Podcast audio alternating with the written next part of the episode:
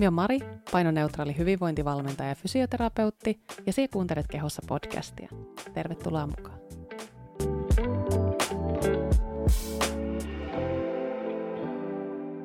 Meillä on ollut tänään tosi kiinnostava äänityspäivä, koska täällä meikäläisen kotistudiolla Savonlinnassa on taas ollut sääilmiöitä, jotka ei ole ollut ihan niin suotuisia tälle äänittämiselle.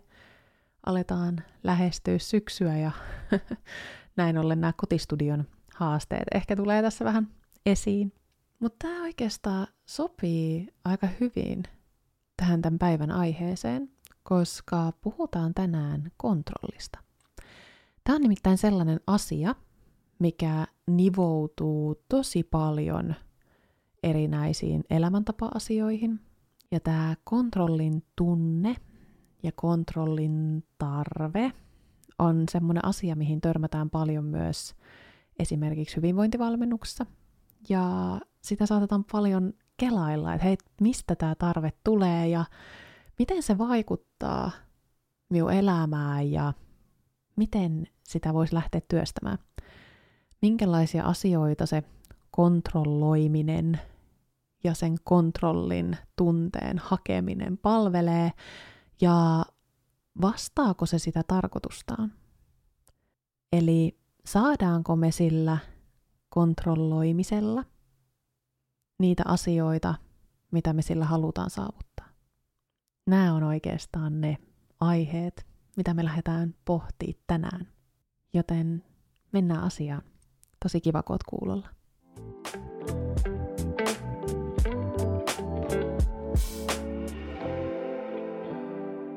Jos me mietitään sitä kontrollia siltä kannalta, että se ihan todellisuudessa on tunne, koska vaikka kuka tahansa väittäisi, että hei, minulla on kaikki langat aina käsissä ja että minulla on kaikki asiat aina hallussa, niin todellisuudessahan kenelläkään ei ole kaikki asiat kontrollissa jotenkin kaikki langat omissa käsissä, vaan se on loppupelissä semmoinen tunne ja illuusio. Ehkä se on nimenomaan semmoinen meidän mielen luoma illuusio maailmasta – mikä on sille hyvin luontainen, koska niin kuin ollaan aikaisemminkin puhuttu, niin meidän mieli rakastaa sitä, että asiat on ennustettavia ja että me tiedetään, että miten asiat menee ja että meillä on semmoinen tunne, että asiat on meidän omassa hallinnassa. Mutta jos me mietitään sitä kontrollia semmoisena tarpeena, mikä meillä voi olla, ja se voi monella meistä olla myös vähän ylikorostunut. Ja tämä tällainen ylikontrolli monella elämän osa-alueella voi esimerkiksi nivoutua suorittamiseen, voi nivoutua vaikkapa tosi vinoutuneeseen ruokasuhteeseen, siihen, että meillä on ääretön tarve kontrolloida ruokaa tai kontrolloida sitä, miltä meidän keho näyttää ja tosi monia tällaisia asioita, niin tähänhän voi olla tosi monia syitä. Me ehkä voidaan käydä jotenkin semmoinen pieni pikakelaus siitä, että mistä tällainen ylikontrollin tarve syntyy. Emilia Kujala on kirjoittanut tästä aiheesta tosi hyvän kirjan, eli Suorittajan mieli vapaudu ylikontrollista. On tosi hyvä aiheeseen liittyvä kirja, ihan ehdottomasti kannattaa lukea se, jos tuntuu siltä, että tämän tyyppiset asiat koskettaa. Ja hän on tässä kirjassaan kuvannut sellaisia kasvuympäristöjä, missä ylikontrolli herkästi syntyy. Ja siinä hän on maininnut oikeastaan kolme erilaista kasvuympäristöä, mitkä voi saada aikaan sitä ylikontrollia. Ja yksi on semmoinen vaikeasti ennustettava turvaton kasvuympäristö. Toinen on sitten taas tämmöinen vaativuutta ja suorituksia ja tällaisia asioita korostava kasvuympäristö. Ja sitten kolmas on tällainen ylisuojeleva kasvuympäristö. Ja totta kai, niin kuin kaikissa asioissa, niin meillä on varmasti olemassa tiettyjä taipumuksia siihen ylikontrolliin. Eli just se, että samanlaissa ympäristöissä elävistä ei kaikista tule siihen ylikontrolliin taipuvaisia, samoin kuin muissakin asioissa. Että se ympäristö itsessään ei pelkästään ennusta sitä, että mitä tapahtuu, mutta just se, että jos me ollaan taipuvaisia siihen ylikontrolliin, semmoiseen äärettömään tarpeeseen kontrolloida kaikkea, mitä meidän elämässä tapahtuu, kaikkea, mitä me itse tehdään ja mitä me itse ollaan, niin siellä voi olla taustalla tällaista. Ja mie en voi puhua kontrollista ilman, että me puhun hetken häpeästä. Koska häpeä on semmoinen tunne, mikä on, se on tosi kiinnostavaa, koska häpeä on siinä missä mikä tahansa muukin tunne, niin se on tosi tarpeellinen, sillä on ehdottomasti oma paikkansa ja senkin tarkoitus on pitää meidät turvassa. Jos me ajatellaan häpeää niin kuin tunteena, niin häpeähän on tunne, joka herää esimerkiksi silloin, jos me tehdään jotain vähän harkitsematonta tai muuten. Me odotetaan, että hei, että minä teen nyt tällaisen asian ja sitten se vastaanotto onkin tosi erilainen kuin mitä me ajateltiin. Niin tällöin voi olla, että meille herää siitä häpeän tunne. Voi olla, että me tehdään joku ihan täysin inhimillinen virhe, mikä aiheuttaa sitten sen, että meille tulee siitä häpeän tunne. Ja näiden tunteiden tarkoitushan on nimenomaan auttaa meitä oppimaan niistä virheistä, mitä me tehdään, auttaa meitä ymmärtää paremmin meidän kanssaeläjiä ja auttaa meitä selviämään niissä sosiaalisissa tilanteissa ja selviämään siellä heimossa, tulla muiden hyväksymäksi, jotta me ei jäädä yksin jos ajatellaan vaikka sitä aikaa, kun me ollaan oltu metsästäjäkeräilijöitä, mikä on aika lähellä sitä, mihin meidän kehon ja mielen evoluutio ikään kuin asettuu. Siitä on verrattain lyhyt aika, ja meillä on paljon sellaisia juttuja meidän mielessä, meidän kehossa, mitkä peilaa myöskin sinne. Totta kai ihminen on myös tosi sopeutuvainen, mutta se on semmoinen ajanjakso, missä meidän keho aika lailla monilta osin vielä elää. Niin jos me ajatellaan tällaisessa tilanteessa sitä, että me käyttäydytään vaikka huonosti ja meidän heimo hylkää meidät, niin siinä on yleensä kaksi vaihtoehtoa. Joko tulet syödyksi tai jäät ilman evästä ja henki lähtee siten. Joten meihin on tosi syvälle koodattu se ajatus siitä, että meidän täytyy tulla muiden hyväksymäksi, jotta meille ei käy huonosti. Ja tämä on ihan luonnollista. Mutta kun me puhutaan häpeän tunteesta, niin tässä tapauksessa me puhutaan semmoisesta terveestä häpeästä. Mutta joskus voi tulla niitä sellaisia tilanteita elämässä, usein lapsuudessa voi olla, että me törmätään erinäisiin tilanteisiin, mihin me ei olla valmiita, ja näin ollen voi käydä niin, että ihminen ikään kuin sisäistää sen häpeän itseensä, osaksi itseään. Ja tällöin puhutaan sellaista toksisesta häpeästä. Tämä tarkoittaa käytännössä siis sitä, että jos me ollaan jossain tilanteessa, ää, sanotaanko vaikkapa, että me tehdään virhe töissä ja meidän pomo mainitsee meille siitä, niin sen sijasta, että me ajatellaan, että voi ei, minä tein virheen ja niin kuin nyt minun täytyy korjata se, niin me ajatellaan, hei, että minä tein virheen, joten minä olen nyt huono. Ja minä olen nyt vääränlainen, minä olen nyt epäonnistunut. Ja jotenkin kelpaamaton ja arvoton. Eli sen sijasta, että se häpeä kohdistuisi meidän toimintaan, niin se häpeä kohdistuu meihin itseemme. Ja tämä on sellainen asia, mikä nivoutuu tosi paljon myöskin tähän kontrollin tarpeeseen. Koska se kontrollin tarve voi olla myöskin semmoinen tapa hallita sitä omaa sisäistettyä häpeää. Ja sen sijaan, mitä se sisäistetty häpeä, samoin kuin se ylikontrolli, mikä meissä voi elää, niin näistä kumpikaan ei voi sietää haavoittuvuutta ja inhimillisyyttä. Siis sitä faktaa, että meistä joka ikinen on vain ihminen. Minusta oli jotenkin hyvin sanotettu John Bradshawn tällaisessa aika klassikkokirjassa Healing the Shame That Binds You, joka on myös hyvä teos luettavaksi.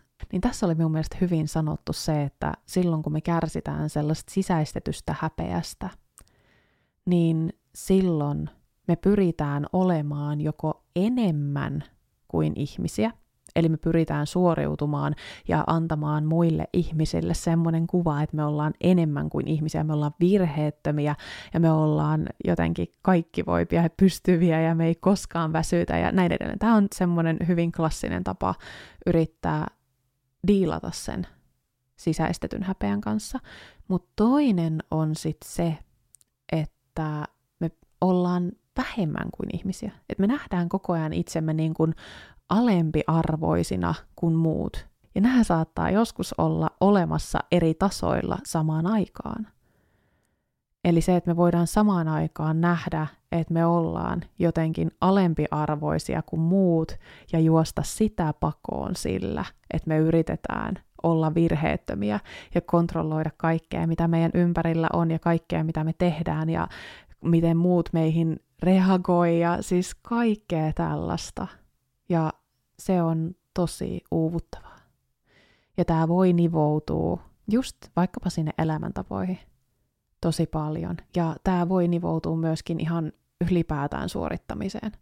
Tämä on minun mielestä jotenkin tosi kiinnostava suhde, ja tämä on minulle itselleni ollut semmoinen tosi silmiä avaava kela, että miten tämä sisäistetty häpeä ja sitten toisaalta semmoinen kontrollin tarve nivoutuu toisiinsa, ne kulkee niin käsi kädessä. Ja jotenkin minullekin itselleni teki nyt tosi hyvää tässä elämänvaiheessa muistuttaa itteni siitä, että itse asiassa se, että minun kuuluu olla virheitä tekevä. Ja minun kuuluu olla epätäydellinen. Ja siis se, että kaikki semmoiset hetket, kun minä yritän jotenkin väistellä sitä, että me huomaan vaikkapa tehneeni jonkun virheen tai me huomaan, että minulla puuttuu jotain osaamista, mitä me toivoisin, että minulla on, tai myös tuntuu, että meidän on niinku riittävän hyvää enkä riittävä, niin siinä hetkessä on niin helppo hyppää sellaiseen suoriutumisen moodiin, hyppää semmoiseen, että no nyt minä suoritan vielä enemmän, eteen vielä enemmän, jotta saavuttaisin jonkun tilanteen, jonkun semmoisen tilanteen, missä me olisin enemmän kuin ihminen. Niin tämä on jotenkin, siihen on niin tärkeä aina pysähtyä siihen sen oman inhimillisyyden äärelle. Ja se, että voi niinku hyväksyä sen. Se on tosi tärkeää. Ja se parantaa elämänlaatua aivan merkittävästi, varsinkin jos on taipuvainen tällaiseen kontrollointiin.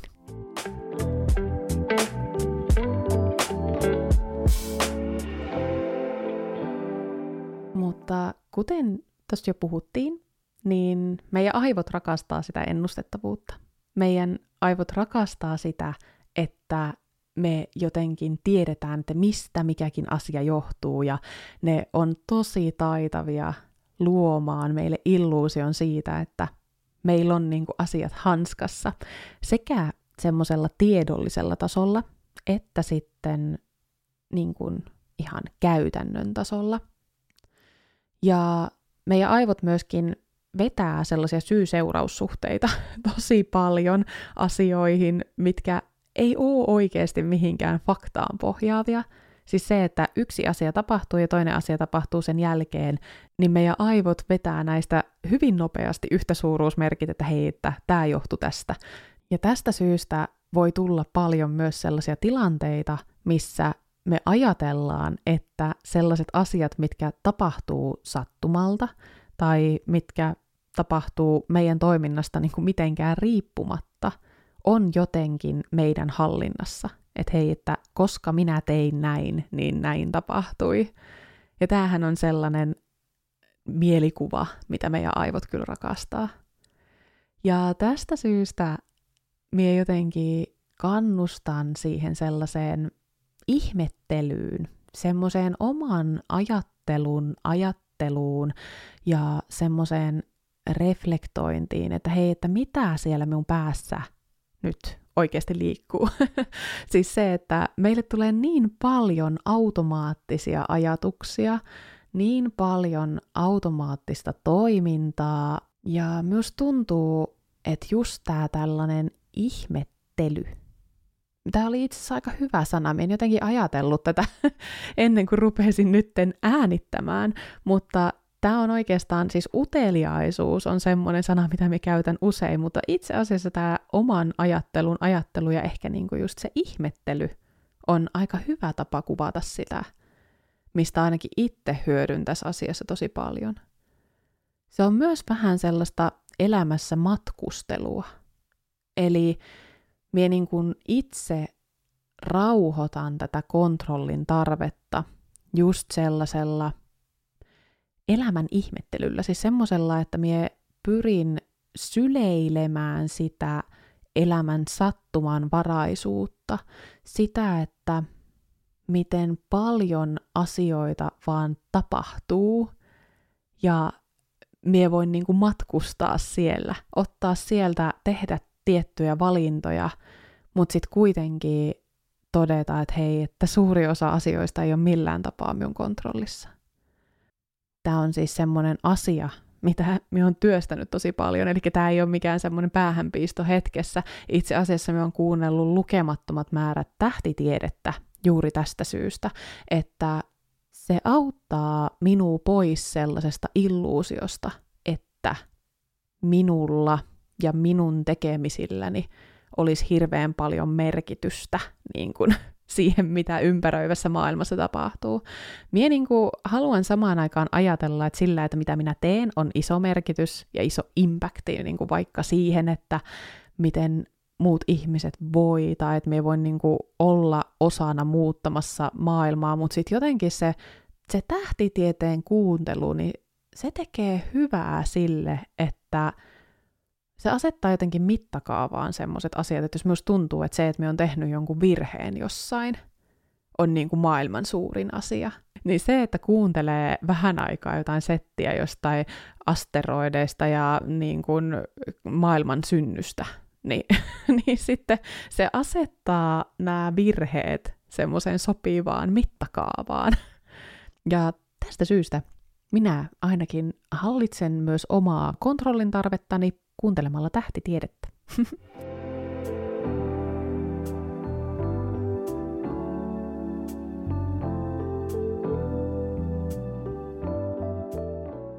Jos me mennään siihen, että miltä se elämä näyttää siinä vaiheessa, jos me pystytään tarkastelemaan sitä kontrollin tarvetta, jos me pystytään pikkasen ottaa etäisyyttä siihen ja lähteä miettimään sitä, että mikä on riittävä ja semmoinen hyvä määrä sitä kontrollia meidän elämään. Että me pystyttäisiin irrottamaan siitä illuusiosta. Me pystyttäisiin niinku hyväksymään, että se tunne siitä, että kaikki asiat on meidän hallinnassa, tai siitä, että me ollaan virheettömiä, että se on pelkästään illuusio koska kukaan meistä ei ole kaikista asioista kontrollissa ja kukaan meistä ei ole virheetön eikä enempää kuin ihminen. Niin jos me pystyttäisiin kohtaamaan tämä fakta, moni meistä pystyy tässäkin asiassa kohtaamaan tämän sellaisella ajatuksen tasolla. Mutta sitten se, että me voidaan ihan oikeasti pysähtyä sen äärelle ja tuntea se. Ja oivaltaa se, että näin on, niin tästä lähtökohdasta, mikä on sopiva määrä kontrollia, joka palvelee minua siinä semmoisessa oman näköisen elämän elämisessä. Koska mie esimerkiksi tarviin muistiinpanoja, me tarviin suunnitelmia, me tarviin ö, kalenterointia ja kaikenlaista tällaista. Me tarviin Exceleitä myöskin. Me tiedän, että kaikki Excelin vihaajat hyppää nyt seinille, mutta siis todellakin tarviin. Ja just tällaiset tietynlaiset maskuliiniset raamit sille minun elämälle ja minun olemiselle auttaa minua tosi paljon siinä, että mie pystyn pirskahtelemaan sen minun luovuuden ja sen minun innovatiivisuuden ja semmoisen, äh, miten minä nyt sanoisin, vähän semmoisen vallattomuudenkin kanssa. Silloin kun me pystyn luottamaan siihen, että minulla on sellaiset turvalliset raamit siihen. Ja tämä on esimerkiksi semmoinen asia, missä mie tarviin sitä kontrollia. Ja tämän tyyppinen kontrolli auttaa minua tosi paljon minun arjessa. Eli tämä on erinomainen esimerkki itse asiassa myöskin tämä kontrolli aiheena. Siis semmoisesta aiheesta, mikä ei ole mustavalkoinen. Ja minä tiedän, että me eletään semmoisessa vastakkainasettelujen yhteiskunnassa, missä olisi tosi helppo asettua jommalle kummalle puolelle. Ottaa semmoinen mustavalkoinen näkökanta, että ai, että eikö nyt saa sitten enää mitään suunnitella, eikö mistään asiasta saa nyt olla enää kärryillä ja pitää vaan haahuilla. niin tämä on just semmoinen kela, mitä minulla on itselläni ollut elämässä tosi paljon. Ja jos ajatellaan vaikkapa intuitiivista syömistä, niin mie saan tosi paljon näitä tällaisia kommentteja siitä, että onko tämä nyt joku uusi semmoinen ruokavalio, missä ei saa enää miettiä yhtään mitään, ja niin kuin kaikki järki täytyy heittää romukoppaan. Ja tämä johtuu just siitä, että me ollaan eletty niin kontrolloidussa ympäristössä, esimerkiksi sen syömisen suhteen. Siis se, että me ollaan totuttu siihen, että meillä on tosi selkeitä raameja, meillä on hyvin selkeitä sääntöjä – mitä täytyy noudattaa. Meidän täytyy lopettaa joku tietty ruoka-aineryhmä kokonaan meidän ruokavaliosta, jotta me voidaan niin kuin, syödä terveyttä edistäen. Niin sitten se, että me otetaankin intuitiivinen syöminen, joka tarkoittaa siis sitä, että me sekä kunnioitetaan niitä kehon viestejä ja kuullaan niitä kehon viestejä ja myös hyödynnetään sitä ravitsemustietoa, mitä meillä on, ja sitä ravitsemustietoa, mikä pohjaa tieteeseen, eikä mihinkään niin kuin diettikulttuuriuskomuksiin, niin tämä voi olla monesti tosi vaikea ymmärtää. Niin, että samaan aikaan voi olla olemassa täysin jotenkin päinvastaiselta tuntuvia asioita. Että me voidaan lähestyä monia asioita silleen niin kuin X ja Y, eikä X tai Y. Siis se, että me ei tarvitse valita, että hei, että ollaanko me kontrollissa kaikista asioista vai ollaanko me täysin kontrollittomia. Että me voidaan samaan aikaan todeta, että meistä ei kukaan ole kaikista asioista kontrollissa. Ja samaan aikaan me voidaan jotenkin syleillä semmoista hallitsemattomuutta. Tai ainakin jotenkin lähestyä sitä sille rehellisesti. Ja luoda täältä sit pikkuhiljaa sellaista meille sopivaa tapaa lähestyä kontrollia ja lähestyy sitä semmoista kontrollittomuutta ja ihmettelyä.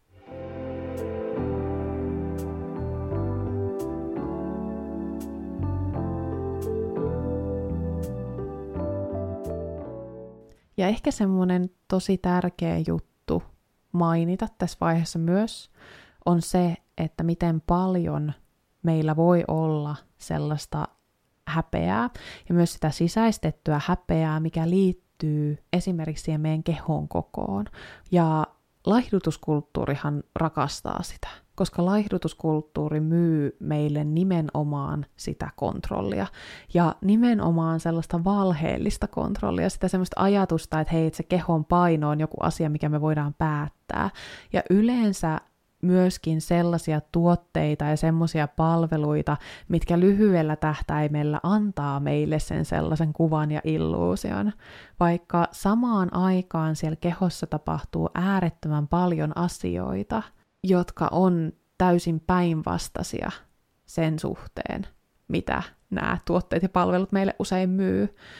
Ja tämä on oikeastaan hyvä esimerkki myöskin semmoista tilanteesta, että kun me yritetään saavuttaa sillä kontrollilla asioita, mitä me ei voida saavuttaa sillä kontrollilla, niin tällöinhän me joudutaan ongelmiin. Öö, jos me ajatellaan vaikkapa tätä laihduttamista, niin esimerkiksi minun oman syömishäiriön taustalla on pitkälti ollut just se semmoinen perustavanlaatuinen tarve saavuttaa sillä laihtumisella ja laihduttamisella asioita, mitä sille ei voi koskaan saavuttaa. Ja näin ollen koskaan ikinä maailmassa ei ole tullut sellaista päivää, milloin me olisin jotenkin voinut olla tyytyväinen sen mun kehon kanssa. Ja sille ei ollut niin mitään väliä, että minkä kokoinen se keho olisi, niin joka tapauksessa näin ei voisi olla.